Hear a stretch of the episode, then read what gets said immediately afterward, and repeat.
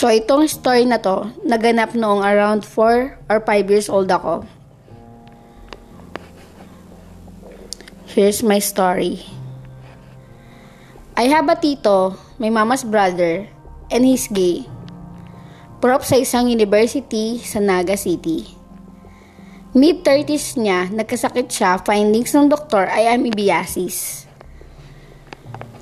Si mama ang nag-aalaga sa tito ko at sobrang pumayat siya dahil di na kumakain. Ilag yung kapatid ng mga mama ko kasi that time di pa tanggap ang LGBT at pag nagkasakit ka, AIDS agad ang nasa isip nila. Fast forward, lumala sakit ng tito ko. Hanggang sa bed na siya dumudumi. Katulong ako ni mama lagi sa paglilinis ng room niya. Sinuunang bahay ng Kastila ang bahay namin dati. Iisa kaming bahay kasama ang ibang tita ko at tito ko. Yung kwarto namin sa taas, ganoon din kwarto ng tito ko. Ang tanging harang lamang ay aparador para makapunta sa kwarto niya. So one night, very unusual. Kasi nakadami ng kain si tito ko. Which is nakakatuwa kasi akala namin makaka-recover na siya. That night din around midnight na kami natulog kasi naglaba kami. Nakahiga na kaming lahat. Biglang sumigaw ang tito ko na malakas. Tinatawag ang pangalan ni mama. Sigaw niya sa pangalan ni mama and then kaduktong nun is May aswang! May aswang! May aswang! Nagpanik na tito ko. Dahil takot din si mama, inurong niya na lang yung aparador na nakaharang imbes na lumabas pa at humingi ng tulong sa ibang kapatid nila. Pumasok si mama sa kwarto ng tito ko, takot na takot daw to. At sabi niya, sumisilip lang daw siya sa bintana, then nakita niya yung babae na nakaupo sa taniman namin ng kamoting kahoy, nakatingin sa kanya. Di niya daw pinansin. Then, sunod na silip niya, gumagapang ito sa bintana. Doon siya nagsisigaw. After ilang araw, dinala sa ospital ang tito ko. At doon na siya namatay.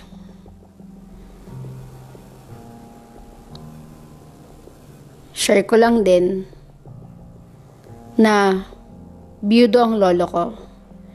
May nakasama siya which is yun yung nakaginsnan kong lola. Mahilig siya magtanim ng kamoting kahoy. Tawagin na lang natin siya sa name na Lola Mina. That night, may nakita ang tito ko na sinasabi niya kay mama na si Lola Mina daw yung aswang na yun. Di yun ang first time na may nakakita kay Lola Mina. Nahating gabi sa kamoting kahoyan, merong iba pa nakakita sa kanya na may sakit din. Iisa ang tinuturo nila. Si Lola Mina. Hanggang ngayon, di ko alam kung totoo ba na nakita ni Tito o dala ng sakit niya iyon. And welcome to parang normal segment ng Dude, you know, podcast! What's up mga kadudes? This is Kuya H at nagabalik na naman tayo sa pinakabago nating episode. So yun na nga guys. Kung bago pa lang sa aking podcast, don't forget to follow me on Spotify and rate it 5 stars. So yun na nga guys, available pa rin po ang Dude You Know Podcast sa YouTube at Facebook. So search na lang yan. Anyway, uh, without further ado, simulan na natin yung pagbigay ng topic, ay yung pagbigay ng ano, ah, uh, sa loobin about sa story na to na, ni Kuya na yung tito niya nagkasakit then um ang sabi ng doktor amoebiasis daw then nakakita yung tito niya ng aswang. Then ngayon pinagbibintangan nila dahil madami daw nakakita na may sakit na yung lola mina nila na kinagisnan niyang lola ay yung aswang sa kamoting kahoy okay so yun nga um about that, kasi may mga, ganyan talaga yung mga ano yun, no? yung mga lumang story talaga. And sobrang creepy talaga. Once na matira ka sa mga gantong, uh, I mean, hindi naman sa ano, sa mga probinsya. baka maano ko. Baka maano ko sa mga probinsya, no? Pero masarap naman kasi talaga tumira sa probinsya. Pero yun nga, um, way back, mga siguro 80s, 70s, 90s, talaga nakakatakot talaga sa mga probinsya na yan. Kasi dyan talaga yung mga ano, no? Yan yung era na may mga aswang, may mga elemento, may mga nakakatakot na ganyan. Anyway, um, hindi natin kasi masabi na ani kung talagang sure ba yun na yun yung aswang, yung lola mina nila. Pero, why not, di ba? Baka hindi natin alam yung tito nila ayaw doon sa lola o doon sa mama nila na na nag, nakagis na nilang mama, di ba? Tapos parang nangyari, inaswang yung tito nila. Inaswang like, ano ah, parang uh, tinatakot, ganyan, etc. Kaya namatay yung tito nila. Posible talaga na yung lola nila, na kinagisnan nilang lola, yun yung totoong multo. Pero wala akong ano ah, wala akong ebidensya about that. I mean, posible. Kasi sa mga story talaga, sa mga teleserye, di ba? Kapag ka hindi mo talaga nanay. di ba yung mga ano, stepmother, di ba? Usually, yung mga pag sinabing stepmother, sila yung mga evil mother, eh, di ba? Pero wala namang lahat kasiguraduhan sa mga ganon. May mga stepmother na sobrang bait. May mga stepmother na mapagmahal dun sa mga anak nung kinakasama nila, di ba? So, yun nga, um, ang ganda ng story niya kasi, ito, ay topic natin to, about dun sa LGBT, no? Nakakaawa talaga. Sana ma-stop na yung stigma na kapag ka LGBT yung kapatid mo, tapos pagka nagkasakit siya, AIDS agad yung sinasabi. Diba? Napaka ano ng mga ganon.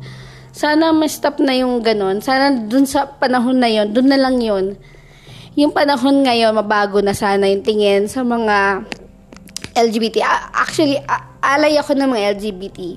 I'm not a part of LGBT, pero alay nila ako. Kumbaga, um, sumusuporta ako sa kanila. Kasi, ano nila yon uh, tawag dito, uh, karapatan nila. Karapatan nila mabuhay ng tama. Karapatan nila na maging normal na kagaya natin. Okay? So, yun nga. Eh na naman, nagkakaroon na naman tayo ng mga Dry cup. Bactidol, baka naman. Wow. Naganap pa ng ano, sponsor. So, yun na nga. Um, sana ma-stop na natin yung stigma na na kapag LGBT yung kamag-anak mo, ay, hindi ako umiyak ha. Masakit lang talaga. kapag LGBT yung kamag-anak mo, wag mong, wag mong iset aside. Wag mong ibahin. I mean, normal din na tao yan ano din yan, tao din yan, may puso nasaktan. Um, kailangan lang yan talaga ng pangunawa. Siguro yung mga panahon na yon parang wala talagang pangunawa sa mga ganyang klaseng, sa mga tao na LGBT, okay? Sa mga part ng LGBT, uh, yun yung nakakalungkot. Na yung mga tao na nabuhay noon,